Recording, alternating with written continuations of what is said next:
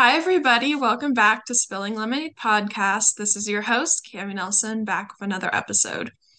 So, today on this lovely Sunday, we will be talking with the amazing Kate from Kate Recovers on Instagram. She is like a mental health and eating disorder recovery advocate. And today we are going to be talking a little bit about behavior swapping, the addiction cycle, and more importantly, getting out of the addiction cycle. And Kate, would you like to introduce yourself? So, hi, I think you introduced introduced me really well. So, I just want to say thank you for inviting me. Yeah, I'm I can speak only on behalf of myself, but I'm pretty sure everyone is super excited to hear you talk today. So mm-hmm. I'm it's such a lovely person, and I'm so excited to just get into it. Oh, thank you. You're welcome. Okay, so I guess the first thing on this topic, a good way to start maybe, would be if we could just talk a little bit about um, what is the addiction cycle. So for those of those who don't really know what we're talking about, uh, would you like to give yeah some insight? Yeah, so basically, um, in terms of like an eating disorder ask for me in particular, it was this cycle of one, like the restriction aspect of my eating disorder, and then like it all plays into so many other areas of my life and these different behaviors that I've picked up, and it's like a constant cycle. Well, not constant because that's what we're working on breaking it, it's this cycle between one, I'm like trying to recover, I'm trying to get better, break these habits, and then it's the fall back into them and this whole repeated process of the addiction cycle.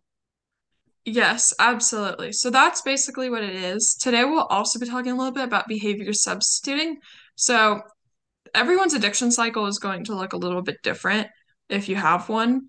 Um, for example, it may involve substance abuse or self-harming or even mine, or it could involve like more just like personal bad habits. Like I know for me, it's not like like being overworking myself as part of my addiction cycle. It's not necessarily like I don't, there's not a name for overworking addiction, but Mhm. any negative behavior that's hurting an exercise addiction, anything that's negatively affecting you can be a part of this like cycle. And it may be like, okay, part sometimes how it works is like, for example, like, okay, say I'm working on restriction of food. And then I replace that behavior with exercise. And then I move to self-harm. And then I move to overworking. And then I move to alcohol. And it's kind of just like a cycle of substituting one negative behavior of another. Yeah, no, absolutely. And I think, especially with how you're saying about overworking, that's a very like deadly, not deadly, but like it's a very hard cycle because in today's society as well, it's so praised to have some of these behaviors like exercise, like healthy eating, like working yourself constantly. And I do think that really plays into the whole cycle.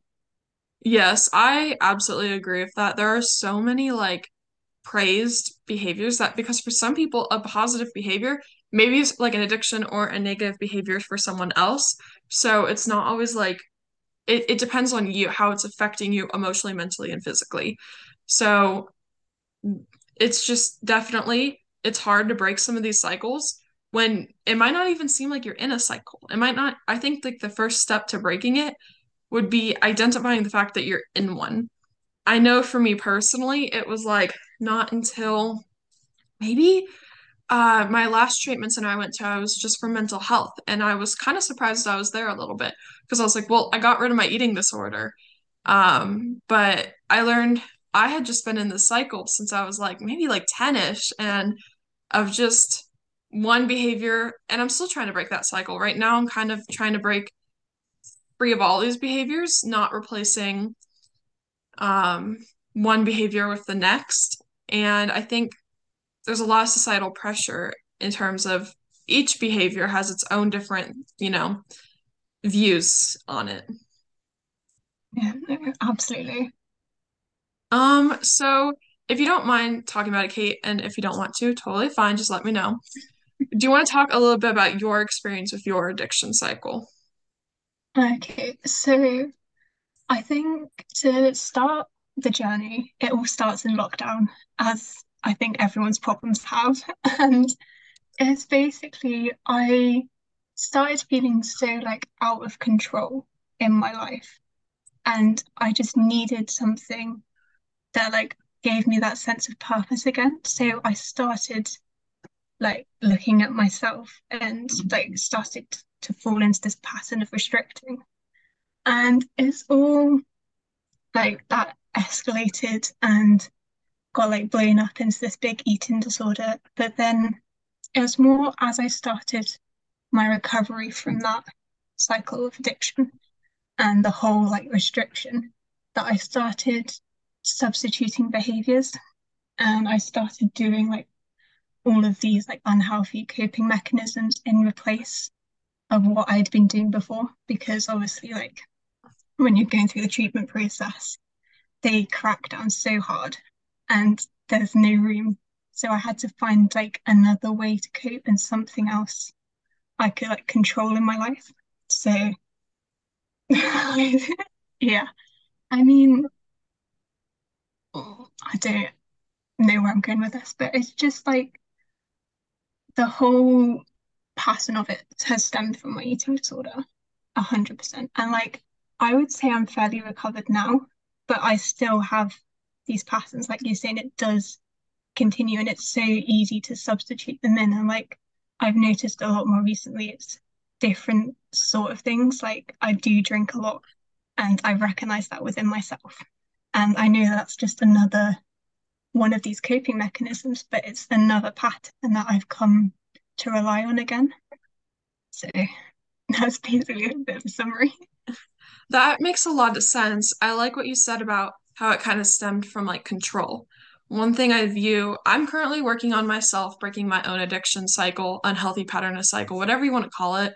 Um, I hadn't really identified that I was in this till about eight months ago, and I really haven't started trying to actively get out of it until like last month. Um, so I know for me, it was just like I had this thought in my head that I would eventually go through all the unhealthy behaviors until there was just no more to go through and I'd be cured of them all. And the problem with that thought is that I learned pretty quickly my brain will find, first of all, I'm just creating more lifelong battles for myself if I do that. Like, and second of all, there, there will always be a new unhealthy coping mechanism. And sometimes a healthy mechanism, sometimes a coping mechanism started out as healthy, but because I was still looking for the wrong things in it, it turned negative. So I know for me, like my cycle stems from this feeling, this core value of mine that I'm in quotes like lazy. And so this is like this core value when I had all of my productivity taken away at COVID, which is also like when my uh, cycle started. You know, I've just gone from behavior to behavior to cope with the fact that I have that core belief about myself.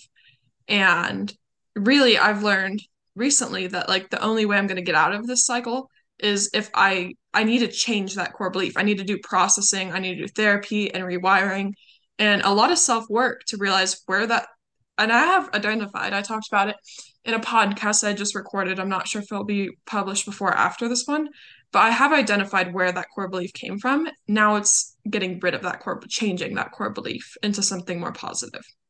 So I don't know necessarily where else I was going with that. Kate, I don't know if you have something to add.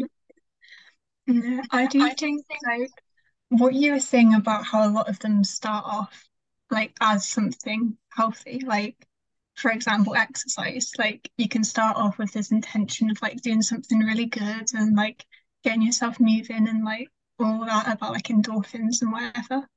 But then it so quickly becomes this like spiral and it just develops into this like negative idea and suddenly you're like focused on numbers. You have to burn like so many calories and it just it's really easy for these behaviors to come like become so extreme and like unhealthy and it's literally just like one seconds they're fine and then you've got a whole nother issue on your hands and i think like you were saying before like identifying that it is an issue in the first place is really really key and like i would say it's definitely the first step you need to take in trying to break these behaviors Yeah, I agree with that. And actually, I was just curious where you're kind of at in your personal journey with breaking this cycle and like how, what steps you're currently taking to get out of your cycle. I think so. A lot of mine, like, is about, well, one, realizing that it is an issue, and then one, I'd like talk it through, make sure I'm like really like having somebody else who's aware of the situation has really helped like keep me accountable and made me realize like that having someone else like knowing what's going on, like being able to be like, how like hang on, like no, don't do that. It's honestly it makes the whole like process a lot easier. Um, I think as well, like for example, with things like drinking, especially when you're my age, like teenagers, people do drink a lot. And it's like a social thing. A lot of places you go to, like everyone's drinking, and it's realizing that it's like something people do for enjoyment. It's not everybody's coping mechanism, and you are allowed to enjoy things like in a certain like quantity. Like it doesn't have to always be this extreme behavior. I, okay, so many things you said gave me so many great thoughts. I was just writing them them down. So the first thing I was thinking is you had talked about like identifying the problem. And I definitely agree that like I think the first step even for that is you have to identify that something in your life you want to change. Like you can identify the problem, but be like, I'm fine with that problem. I'm okay with that. So I think you have to realize that you don't want this life for yourself, that you don't want to continue. I know that something I worked on with myself is like recently I kind of just moved on to my new behavior, if that makes sense. And one thing I did with the accountability that you had talked to is well, I'll just, I don't even know if I should say this, but I smoked weed. That's what I did. And it was the first time in my life. And I knew immediately, like, I knew the intention behind it was to cope, not to have fun.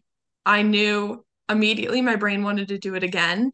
I knew I was even thinking about trying harder substances, just all of it right away. I've never struggled with substance abuse before then. And I did do it a few times, and then I told my therapist. And since then, I've had constant support. I told my parents, I told my friends, I told everyone around me, like, I can't do this because for you, it may be something you can do casually, you may have fun, but my brain works in extremes, black and white thinking. I know myself, I know my genes, I know how my brain works, and I know my history.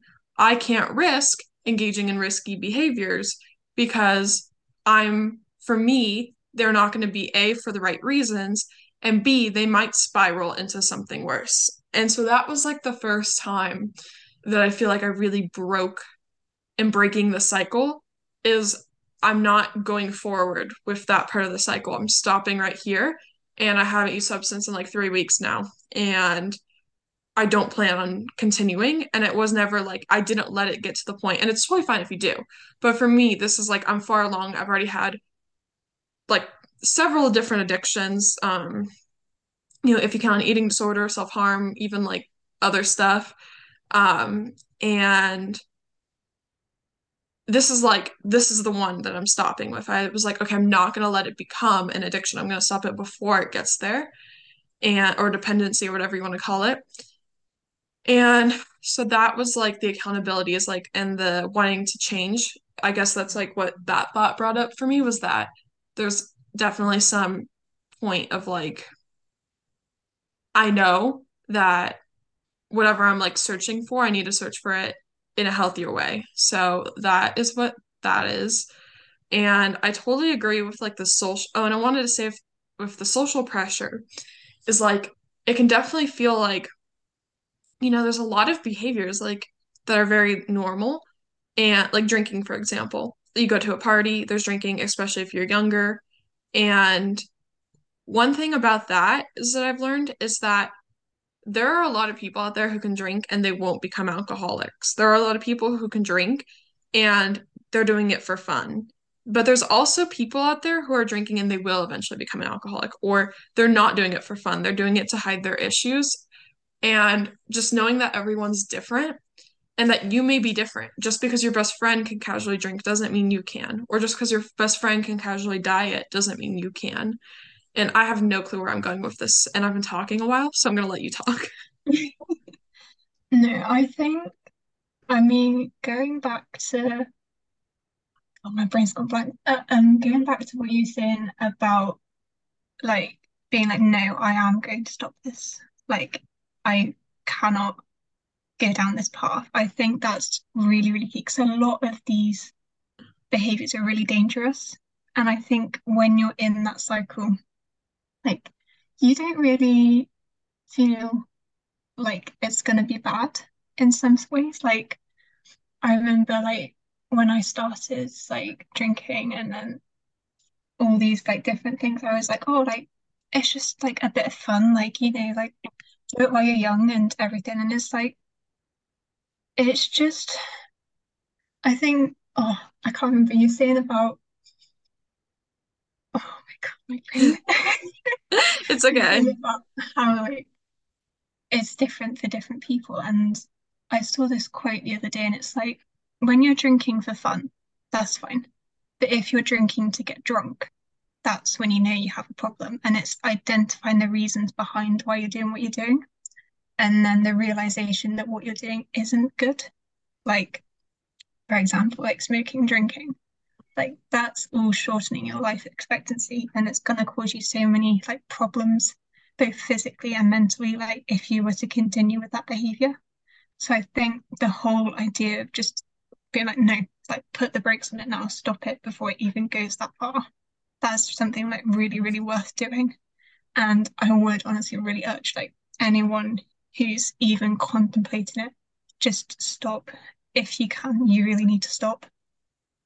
Yeah, I definitely agree with that. I think that's some really good advice, and I think that um, it's important to keep in perspective that it's just so individualized. Like each person is going to have such an individual experience with all these behaviors, and you part of it is, a little bit of self-knowledge, like knowing yourself, knowing what you can handle, what you know, knowing a little bit your patterns.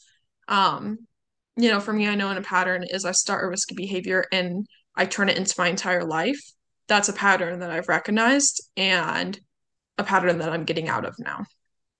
And I wanted to talk, touch a little bit upon, we've talked up a lot about like negative behaviors and, you know, breaking the cycle, but I don't think we've talked a lot about like how hard it is. Like to get out of this cycle, I have spent so, and I'm still doing it. Like, I'm not, you know, totally out of it and I'm never going to struggle with it again. Like, there have been so many nights with tears and anxiety. I, that's one big thing for me is I know as I've been not using the unhealthy coping mechanisms that I haven't had my new phase, my new addiction, whatever it is, I've had ramped up anxiety. And so I wanted to talk about like what are some positive alternatives? What are how are you coping with this breaking the cycle?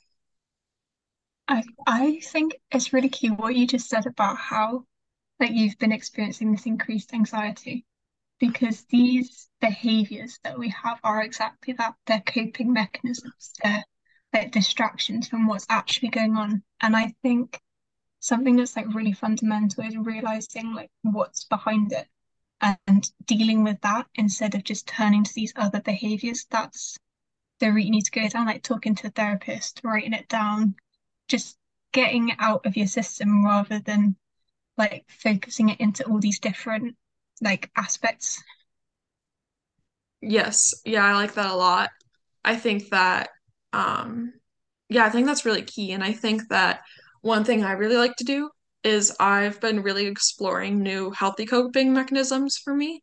And so even if they're a little bit more unconventional, you know, I think finding a hobby is really important because Oftentimes, if you're in the addiction cycle, your addiction, whatever it may be, is your hobby. So, for example, my hobby was having an eating disorder.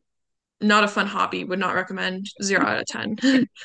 Um, and then my hobby became isolating. That like was my hobby. And then I could see myself if I had gone down that path that like smoking may have become my hobby. But so I know for myself, exercising may be a ho- and exercise is a great hobby if like if you're a person who that's healthy for. Um, if you're doing it for the right reasons. But I learned like one thing I'm learning is exploring what my hobby is going to be. That's not even being overproductive became my hobby. So I'm exploring right now, possibly picking up reading is something I really want to do. Um, so all my book lovers out there, you should totally send me book recommendations. hmm Um, but also just picking up new, like, like maybe picking up a sport or getting a job, like something that I enjoy. So I was wondering your take on that, Kate. Yeah, so for me, like dance has always been this massive part of my life. Like I've danced since I was like three years old, and so for a while. But it's something that for me is like one of these places where I can just go and it's just something to focus on. Like no matter if like I've had this really like awful day, I go to dance and it's completely different atmosphere, completely different environment, and you're focused on this one thing and like this one like whatever I'm doing, whatever style it is. But I think having that space where everything's just sort of different to my life has been really helpful. And like you saying with reading, that's another one of my behaviors that I really, really like. And I think that one's more about escapism. It's like you can get to this like new place. Like if you find a really good book, it honestly, it can make you feel so much better. And like going off to this place and you can just leave whatever is going on, like for a couple of hours or whatever it is. And it's just finding something that works for you that gives you a bit of a break and makes you feel good. Or like I think a lot of it is something, like you said, that you enjoy.